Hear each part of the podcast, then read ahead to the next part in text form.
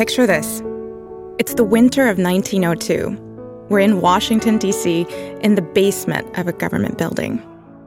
Twelve young men, boys really, are sitting down to dinner. Their suits are neatly pressed and their mustaches are stiff with wax. Waiters are serving them courses like chipped beef, turnips, and celery on toast. But there's a problem with all this fancy food. It's been spiked with an unidentified poison. The men know this, but they go ahead and eat everything on their plates. The newspapers have a name for these guys. They are the Poison Squad. This ritual poisoning is actually a government project. Congress has signed off on it, and it will go on like this for years. The mastermind behind this experiment, he's standing at the head of the table, watching his boys eat. His name is Harvey Washington Wiley.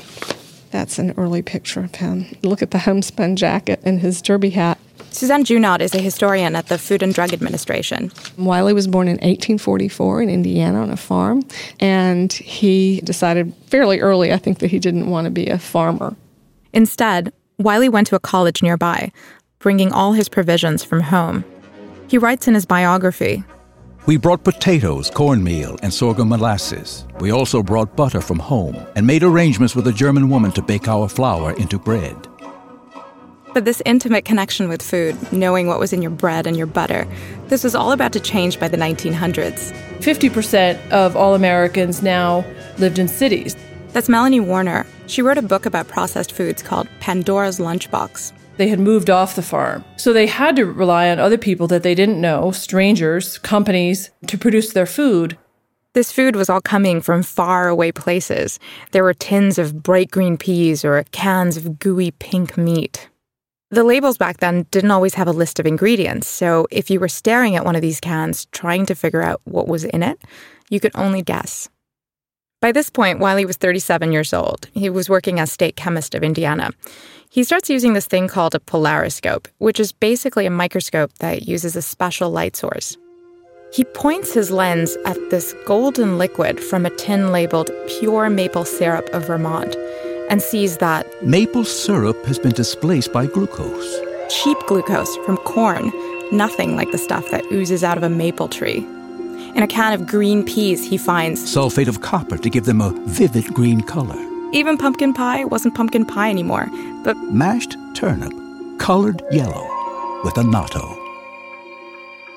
Now, keep in mind there were no laws against this at the time, so food companies could do pretty much anything they wanted. They would take rotting meat and rotting eggs and doctor them up with chemical preservatives, passing them off as fresh meat. So people were eating this rotten meat, except they didn't know that it was rotten or that it had been treated with borax, this white powder that we nowadays use to clean clothes or kill ants. They also didn't know that the milk they were drinking had been mixed in with formaldehyde. Dairy companies did that to keep old milk from going sour.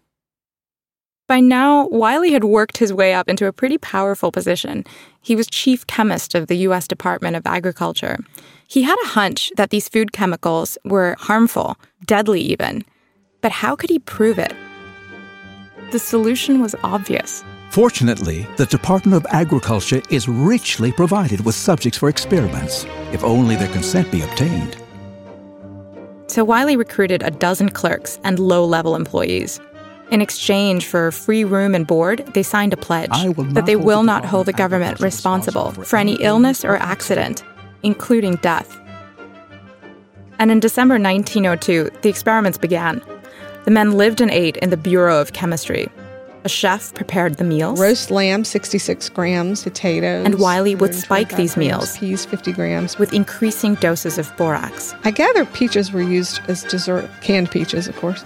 Everyone had to submit all their bodily fluids, their uh, stool samples, urine samples, uh, pretty much daily. Wiley even built a special fecal drying machine to analyze the piles of evidence he was collecting. With number five, the constipation has given way to looseness of the bowels. Four evacuations taking place during the day. When they got too sick to continue the work, he would take them off the experiments and give them what he called clean food. Number five is quite ill with a sick headache and diarrhea. No borax is administered on April 27th. Over the course of five years, about 50 men served on the squad. Group by group, they ate borax, formaldehyde, salicylic acid, sulfuric acid, sodium benzoate, potassium nitrate. They lived with sharp stomach cramps, fevers, nausea. Several men dropped out midway, and one man never recovered and died months later in his mother's home. An enterprising reporter got wind that this was happening in the Bureau of Agriculture, and he started interviewing the chef through a basement window. And once he wrote the story, he actually gave them the name the Poison Squad. The public couldn't get enough. The news stories about the squad bounced between outrageous and outraged. There were headlines like Poison Eater Dead or Salicylic Acid Hurts. And after years of this, the stories paid off. Wiley finally got what he wanted a food law, a big one. How does a general feel who wins a great battle and brings a final end to hostilities? I presume I felt that way on the last day of June, 1906. That's the day that Congress passed the Pure Food and Drug Act, this law would lay the grounds for what would eventually become the FDA. Now, for the first time, food companies could be fined if they lied on their labels, and states could ban specific chemicals from food, which many did. Well, for a while anyway. Over the next few years, Wiley kept pushing to enforce the new food safety laws, like a sting operation on Coca Cola, where his agents seized 40 barrels of soda to test what was in them. His government colleagues started to see him as a zealot, unfriendly to business. Food companies protested about a couple of the poison squad chemicals that had been banned, like sodium benzoate. All these ketchup manufacturers wanted to keep using it. They said that our ketchup will go bad if we don't have sodium benzoate in it. Again, that's author Melanie Warner. The ketchup companies lobbied the Department of Agriculture. It was a very narrow victory to keep sodium benzoate on the market, and it's been on the market ever since. You can find it in everything from salad dressings to sodas, where it's used as a preservative. The FDA says sodium benzoate is safe in controlled doses. Just out of curiosity, I tried to find another big study that shows what happens when humans eat sodium benzoate, but I couldn't. There is no other study on the same scale as Wiley's experiment.